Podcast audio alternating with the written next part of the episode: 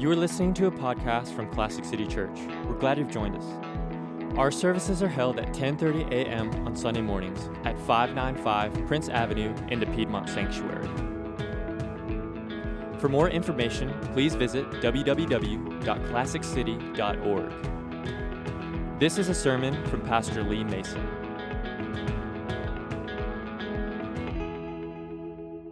Good morning. It's great to see you all. If you have a Bible with you, please turn to the book of Galatians in the New Testament. We're going to look at chapter 3. We looked at the first half of chapter 3 last week, and we're going to get in the second half this week.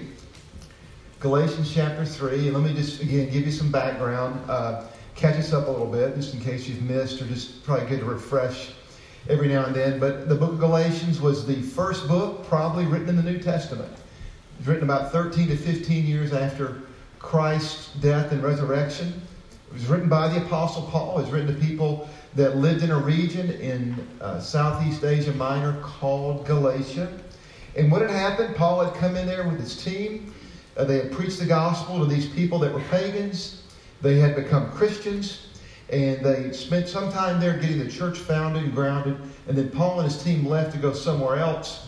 And behind Paul and his team came a group of people that were known, and they've been called the Judaizers.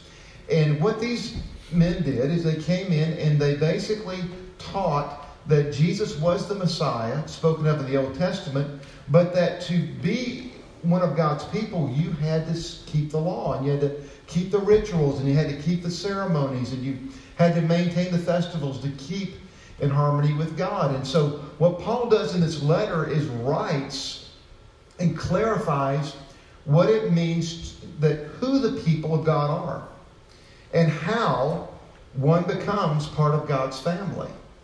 And he really does a great job of illustrating the distinction between a covenant of law and the covenant of grace. And he distinguishes what grace is like. And this is a really important book for us, because we all sing grace is amazing, right? But grace is also awkward. It's just very counterintuitive to Christians, counterintuitive to humanity. It's just not what we naturally go to. I remember about 10 years ago, I got this new instrument called an iPhone. And I remember I was so excited about it because I thought this is going to be, I've heard about it, everything on a phone, all this. And I remember I actually went and bought one and got one after church on a Sunday. We just started the church. It was maybe our first or second year. We were meeting in Alps Road. I remember going to the store and buying it and getting it, and then suddenly having to learn how to push these buttons and how to make the keyboard come up, and it was just extremely awkward. You just do that, and it was just really for a while. Maybe you had a similar experience if you have a smartphone. It's just kind of awkward to work with. It takes a while, but it's really superior once you get used to it. And this is kind of how grace is for you and I, for human beings. It's just kind of awkward. I mean, to really believe that our salvation is completely God's work, that He does everything, that it is all up to Him, that the burden for your salvation and my salvation is completely on Him. It's just kind of awkward. It's kind of hard to get used to. With Titus, with the inspiration we read this morning, Titus 3, and those two verses, verse 6 and 7, really say, He saved us. He saved us. Those are three powerful words. He saved us, not because of anything we've done. Not anything. And then Paul repeats those three words. He saved us by the washing of regeneration and the renewing work of the Holy Spirit, so that we might be heirs of the hope of eternal life. He saved us. He does all the work. It is all of God. It is grace. God is the one who produces our salvation. And as we are reading this and understanding this, there's two key words we've looked at, and I just want to refresh our minds of what they mean. One key word is a word called righteousness. And another key word is a word called justification. They're very similar words. Righteousness means to be in a contract, where you have a contract with somebody, an agreement with somebody. And righteous means you have fulfilled every obligation of that contract. You, as far as you're concerned, it is completely fulfilled. You have done your part to the complete degree. You cannot improve upon what you've done to fulfill that contract. You can't fulfill it any more than it's been fulfilled. That is to be righteous. Justification is the process of becoming righteous. If you haven't fulfilled the contract, you still need to do this and do this and do that. Justification would be doing all those things to become right or righteous with that contract or with that agreement. One way that we might want to understand this and illustrate this is something called the Hope Scholarship, the Miller Scholarship. Many of our students know about that. Some of us that attended Georgia, I actually went to Georgia before that was around, but the Miller Scholarship, I know you have to have a 3.7. Keep up on that thing, huh? 3.7 GPA. And if you do that, the University of Georgia pays for your tuition and I think your books. It's not as good as it used to be. It's too bad. But they pay for a lot of it. And if you have a 3.7 GPA, if that's what you have, you are right with that scholarship. That award is yours as long as you have that standard. Now, what happens if you go below, I think it's a 3.0 while you're in college? You lose the hope. And so to get it back, you have to wait a year and you have to get your GPA back up to a certain level. That would be justification. Right with the covenant, right with the award means you meet the standards, you meet the requirements. Justification would be if you dip below, the process of getting back restored to where that is. Is that clear to everybody's mind?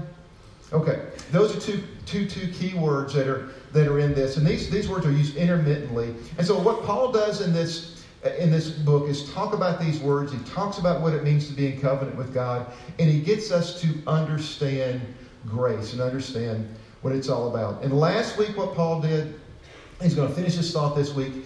He talked about a guy named Abraham, who is the figurehead, the ethnic figurehead of the whole Jewish people. And he talks about what it meant to be in his relationship with God and be in relationship with Abraham. And Paul made the point that the way Abraham was connected to God, the way Abraham was made right with God is through what he believed. Not through any other thing. It was what he believed. And he kind of makes the point that to really be one of Abraham's offspring and one of Abraham's people and be part of that chosen group, it is about believing. It's not your ethnic birth, but it's more about doing what Abraham did, believing and trusting in that. And the way faith worked for Abraham is Abraham believed in something God would do. God told him in the future there was one of his offspring was coming who would bring salvation to the whole world. And Abraham believed in what God would do in the future. And the Bible says that God made him right. That's all he had to do. It made him right with the covenant. That's all he did. And for you and I, the difference is we believe in what Christ has done in the past. And in doing that, we become right with the covenant. So this is kind of where Paul's at. And he gets into this thing in Galatians chapter 3. And let's start with verse 15. I'm going to read at the end of the chapter for us. And he's going to continue this train of thought. He goes in verse 15, "Brothers and sisters, let me take an example from everyday life.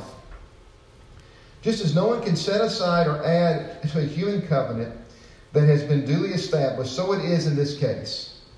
The promises were spoken to Abraham and to his seed. Scripture does not say to seeds, meaning many people, but to your seed, meaning one person who is Christ. What I mean is this, the law introduced 430 years later does not set aside the covenant previously established by God, and thus do away with the promise.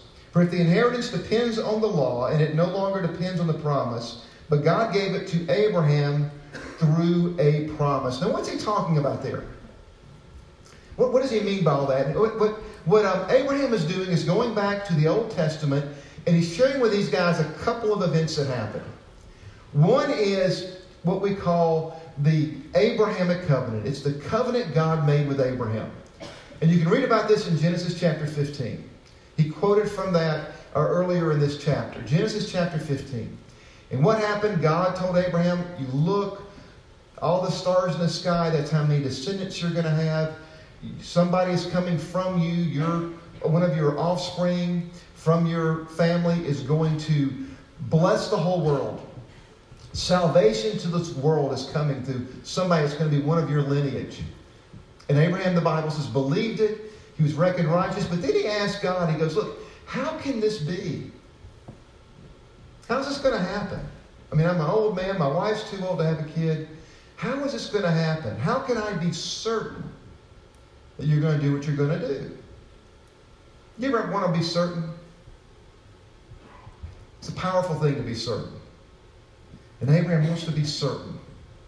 I want to be clear. And so something happens. God tells him to make this covenant. And what he does, he goes out and they part of it, this is an ancient Near Eastern covenant ceremony, very common in those days. Two parties would make this kind of agreement. They would get some animals and they would cut them in half and they would part them. And Abraham did this, a couple bulls, a couple goats, some pigeons. And he cuts these animals in half and he parts them. And again, I don't mean too graphic here, but the innards and the blood and all that's within those carcasses just pours out, and it makes this bloody kind of a gruesome path. This was common in the ancient Near East. It's just how they made covenant agreements. And what would happen is each party would get on either side of that thing, and they would make an agreement. I will do this, and you will do this. And they would make an agreement, and then they would walk between this bloody path with each other. They would lock arms, and they would walk between. And they would basically saying, may this curse happen to me if I break this covenant. May I be like these animals. And they would do this thing. And in this agreement, it was really powerful. And usually it was with a greater and a lesser. The suzerain was called the greater. The vassal was called the lesser. And it was interesting because if the suzerain, if the greater ever asked the vassal, the lesser, to do something, the suzerain was obligated to do the same thing for him. If he asked a favor, if the leader asked a favor of the lesser, the leader also was obligated, if necessary, to do the same favor for him. And so they're walking between these paths. They're going to make this covenant. And Abraham sets up this thing. He cuts open these animals. He gets it ready. And he's waiting on God to come. And he falls asleep. He falls sound asleep over here to the side. And while he's sleeping, God comes down. And he comes down as a torch and as a smoking pot. And God walks between these two pieces. That's just a really odd story. God walks between them. But what was happening there is something really amazing. God is saying, it's not God and Abraham saying, I will bear the curses if I break it. But God is saying, I will bear the curses if I break this covenant. But I will also bear the curses if you break this covenant. So Abraham's resting.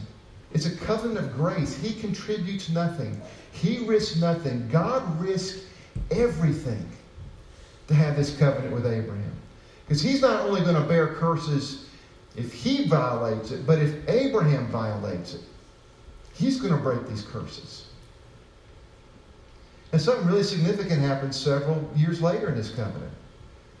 God asked Abraham, he's the vassal, he's the leader, and he asked the lesser to do something.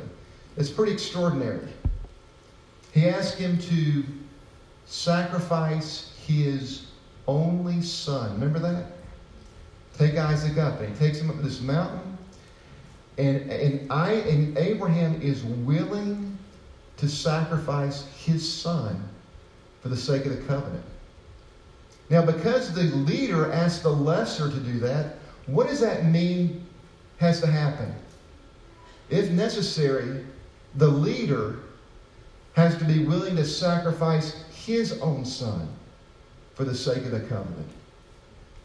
Now, in light of what happened 2,000 years later through Christ, that is a remarkable event.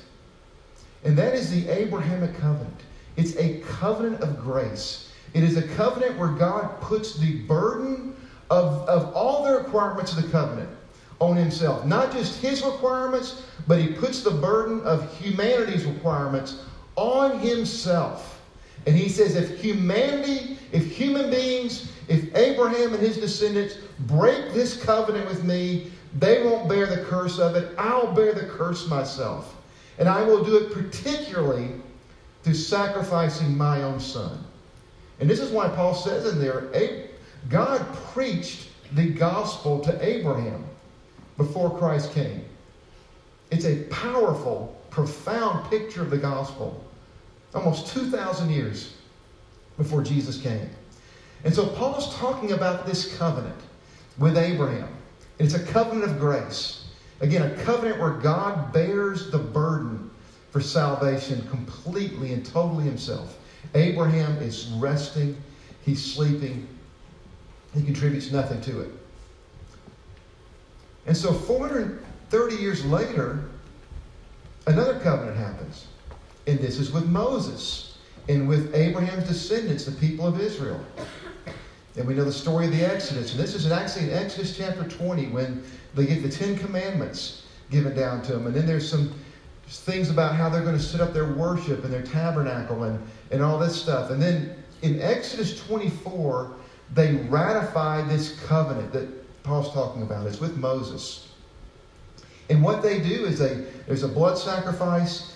And in verse 24, chapter 24, verse 3, Moses asked the people, do you really want to be in covenant with God through the law? And they say yes, and they say these things. We will do everything in it. We will do. We will do. And then again in verse 7, Moses asks them again, and they again respond, we will do. Then in verse 8, the covenant's ratified with the sprinkling of blood. And the people of Israel, the nation of Israel, enters into a covenant that was at that time new with God. This covenant based on the law. And where in the Abrahamic covenant, God said, I will do everything. In this covenant, the people say, we will do. We will do. We will do our part. And so Moses is contrasting these two covenants. And that's what he's doing in this passage. And what he says about them is this. This covenant with Moses, he's going to explain this, is a temporary covenant. The covenant with Abraham is the one that was going to be brought into existence through Christ. And he said this covenant of law was to exist until the law was fulfilled through the death of Christ. And now we're into a new covenant. So then he comes to verse 19. And if you look at this, and let me just make sure, this is kind of interesting. So you have two covenants, right? You have a covenant of grace and you have a covenant of the law. The covenant of law began, like we said, in the Exodus. And it existed. Does anybody know when the covenant of law actually officially ended? It ended in a date, 70 A.D. What happened in 70 A.D.? The Romans came in and they invaded Jerusalem and they destroyed the temple. And there can no longer be any sacrifices. There hasn't been a sacrifice since. The rituals and the ceremonies of the Old Covenant ended in 70 A.D. When did this new covenant begin? With what? The death of Jesus in 33. And so you have the new covenant beginning in 33. In 70 A.D., about less than 40 years later, you have the Old Covenant ending. That period of time is called, anybody know what that's called? It's called the last days. A lot of times we think the last days is talking about the end of history. I hate to burst your bubble. Please don't be mad at me. It's just not true. Even if you're mad at me, it's still not true. It just is not talking about that. That word mentioned 3 times in the New Testament is always talking to Jewish audience about the significance of the new covenant coming about. That's what that means. It's just this one generation, about a 40-year period. It's called the last days, where the new covenant is going and the old covenant hasn't completely ended yet. Anyways, thought you might want to know that. I don't know why I shared that, actually, but thought you might want to know it. Anyways, let's look at verse 19. Keep reading here. Paul has a question that we ought to ask then. Okay, so we had this covenant of grace, and then we had this covenant of law. Why did we do that? Verse 19, why then the law was given at all? Why was the law given? Why do we have the law? Why do we have this kind of period in redemptive history where there's a law and Israel's under this burden to try to keep these rules and keep these standards, and it's such a frustrating time? Why do we have that? And he tells you here, it was added because of transgression, until the seed to whom the promise referred to had come. The law was given through angels and entrusted to a mediator. A mediator, however, implies more than one party, but God is one. Is the law opposed to the promise of God? Absolutely not. For if a law had been given that could impart life, then righteousness would have certainly come by the law. But Scripture has locked up everything under the control of sin, so that what was promised, being given through faith in Christ, might be given to all who believe. Why was the law given? And basically, let me illustrate this, and I hope this doesn't bother anybody, but I have up here a cigarette. Now, I don't smoke cigarettes, so don't get worried here. But this is something that years ago, and I remember this as a kid, I remember when the Surgeon General came out and said cigarettes are bad for you. We didn't know that for sure then. Maybe we should have gotten a clue, but we really didn't know that. Now, when that came out, I remember watching a show called the Andy Griffith Show. Everybody remember the Andy Griffith Show? Somebody did? Like, it's the most wholesome show in the history of America. I mean, it really probably is. And Andy Griffith was the star. He was a sheriff in a small town. And during the show, Andy would be talking, and he would be smoking a cigarette. Because we just didn't know it was wrong. We didn't know it was bad. We didn't know. We didn't know it was bad. We didn't know it hurt you. We didn't know. Now, just because we didn't know didn't mean it didn't hurt you. You just were doing something bad and harmful unaware. You know, but if the Surgeon General comes out, let's say that Molly Harwell is the Surgeon General here, and Molly Harwell just says, Pastor Lee, this is bad for you. Now, what does it do? I enjoyed cigarettes. Now what happens? I gotta really try to stop. There's a law. There's a rule. It's bad for you. And I'm, oh gosh, okay. So it was always bad for me, but now I know. And it intensifies how bad it is, doesn't it? Now let's say on top of the Surgeon General of the United States, Molly Harwell, what if my wife then says, those are nasty, they're terrible, don't get near me. So here's what I thought. Not only is it wrong and bad and harmful and something I shouldn't do, it is hindering a relationship that is the most important relationship in the world to me. It's affecting this relationship. And so that's bad. It makes it even worse. Now what if, is Lee Davis here? He's not here. Somebody on our board, John Roberts, raise your hand. Now, what if John Roberts and the board of our church get together and say, Lee, this stuff is terrible, and we can't have a pastor smoking, so if you don't stop, we're going to fire you. And I'm going to not have a job. And I like my job. Think about this. It goes from just being, okay, I'm doing something wrong, to this is severing a relationship, to there's a real punitive consequence. And this is what the law did. It took something that was bad for humanity, but they were just oblivious. They were just being natural, normal humans. It suddenly said, you've got to stop doing this because it's bad for you. And then it said, hey, you know what? And there's a relationship you have with God that's being marred by this stuff.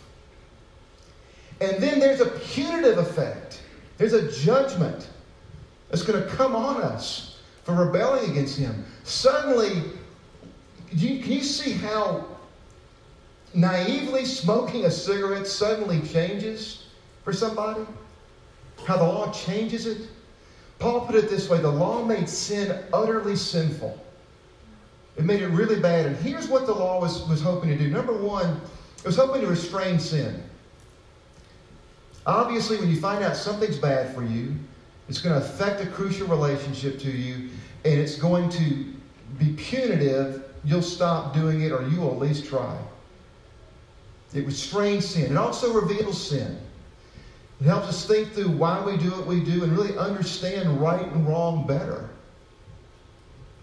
But something else it does and it reveals is what we're really like and how broken we really are. Because you see, the truth is, with so many sins in our life, no matter how sensible, no matter how devastating, no matter how wrong, no matter what it may cost us, our health, relationships, other serious consequences, we can't stop. And it makes us face something about ourselves, the law does. As human beings, we are more sensual than sensible. We are more committed to sin in ourselves and to integrity and our own personal well-being even. And this is why God gave the law. It was so you and I could see what we're really like and see our deep, deep need for grace. Something is wrong with us. It's not just what we do. It's what we are. And what we do that's wrong is because what we are is wrong. This is why he says in that verse, it's verse 21, if a law was given that can impart life, it'd be great. A law can tell you what right and wrong is. It can tell you what to do. It cannot help you do it at all. The law's like a roadmap. It can tell you how to get from here to there. It is not a vehicle. It cannot transport you from here to there. And what we as humans need, and salvation for us, is a vehicle that will get us from here to there. A vehicle that can help me overcome my sin. A vehicle that can deal not only with what I do, but who I am. And that's what the grace of Christ is. The vehicle to actually transform us. And this is what he gets into in the last part of this chapter. Let's read the last few verses here.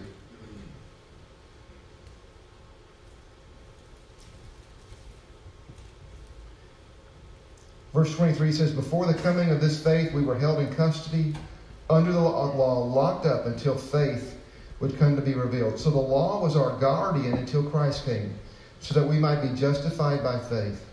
Now that this faith has come, we are no longer under a guardian. So I want you to notice this in this lecture. So in Christ Jesus, you are all children of God through faith. For all who were baptized into Christ have clothed yourselves with Christ. There is neither Jew nor Gentile, neither slave nor free, nor is there male or female, for you are all one in Christ Jesus. And if you belong to Christ, you are Abraham's seed. You are heirs according to the promise.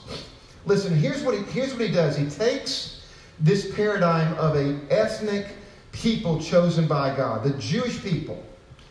And they were ethnically, relationally connected to Abraham. And what they understood by that is this: they were in Abraham. My wife is Jewish. She is from that fabulous race. What this means is I could trace Lisa Goldman back. I would find out she came from a Fred Goldman, who came from a, you could trace them back and trace them back and trace them back. Eventually what we found out is that Lisa Goldman once was in Abraham. That's how they understood that. She was in Abraham.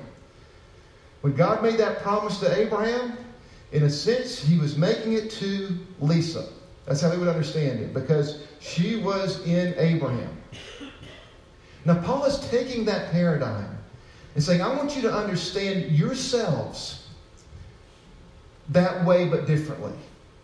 Just as an ethnic Jew would understand themselves as being in Abraham, I want you to understand yourself as a spiritually reborn follower of Christ to being in Christ. That means this: you came from somebody, but you can trace who you are internally, your spiritual makeup, your spiritual stuff, not your natural ethnicity, but your spiritual content, the spiritual quality of your life. You can trace it back to Christ. And what it basically means is what was in him is now in you. And you are a different person. And because of that, we are not getting from here to there by we're not a map that can't move, but we really have a vehicle. And that is what he has done in our lives, who he has made us into, what he has done when we received him. And this is how Paul describes it. And if you read this thing, you were born into Christ. You have been baptized into Christ. What a powerful picture.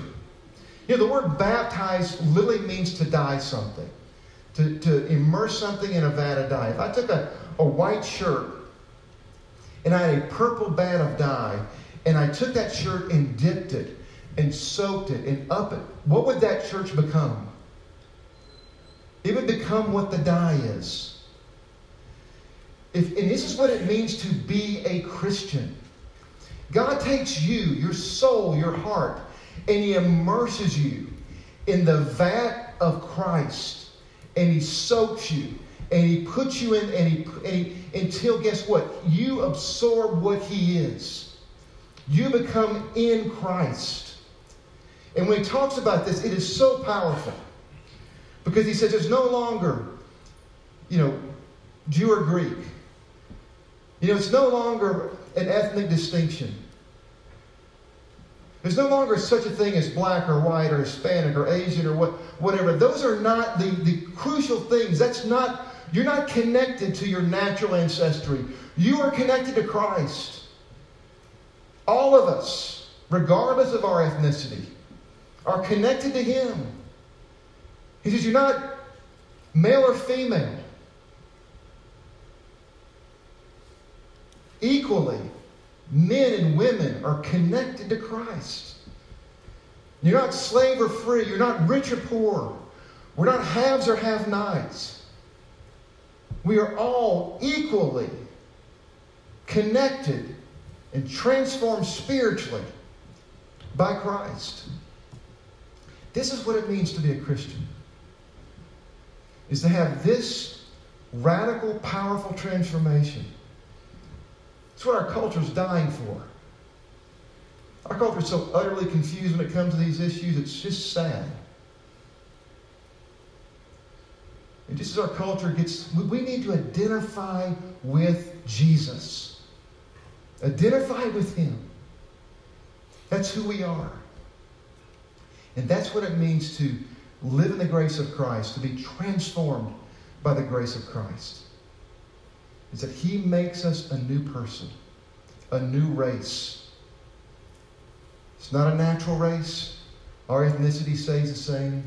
But who we are internally is radically different. Radically different. And that's literally what it means to be a Christian. Is to have that change. And I just want to say this just from my heart to you. And if you're here, one of the things I'm just going to say, a lot of times when we struggle with sin, it's because we struggle with grace. When grace is clear to us, you start to say the natural thing to think is that if I do good, if I comply, I'll receive grace. The truth is, when you receive grace, you'll naturally comply. Paul said, when you're under grace, not under the law, sin won't be your master. It won't rule over you. Sometimes our struggles with sin are because we really struggle with grace. And maybe this change needs to happen in our lives. Really, I ask him, does that really happen to you? Can you really know for sure, I am in Christ? I have been made new. Jesus Christ has changed who I am. I'm not just the same old me trying to change my behavior. I am somebody new. I am somebody new. And if that's not happened to you, I want to invite you to experience that change. Experience what we call a new birth, a new you. To have Christ come in and change your life and make you new, make you different, make you his. For him to take who you are and baptize it and drench it in a new dye and bring you up to be something totally different. Let's pray together. Father, we thank you for the power of grace, not only to forgive us and cleanse us of our past, but the power of grace to make us somebody totally new. To really bring Christ into us and to connect us to him.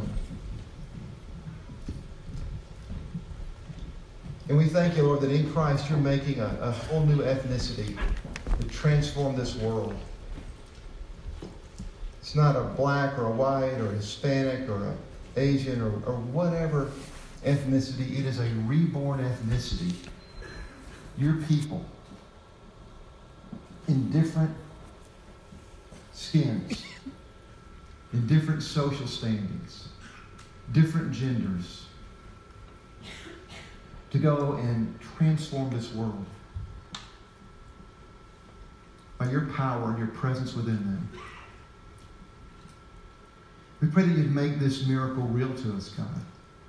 Make who we are in you real to us, Lord, and not just something we read on a page, but something we experience within. And we thank you for this. In Jesus' name, amen. Thanks for listening to this podcast from Classic City Church. We hope that together we can honor the greatness of Jesus by growing spiritually, living authentically, and participating in his purposes. For more information or more sermons from Classic City Church, please visit www.classiccity.org.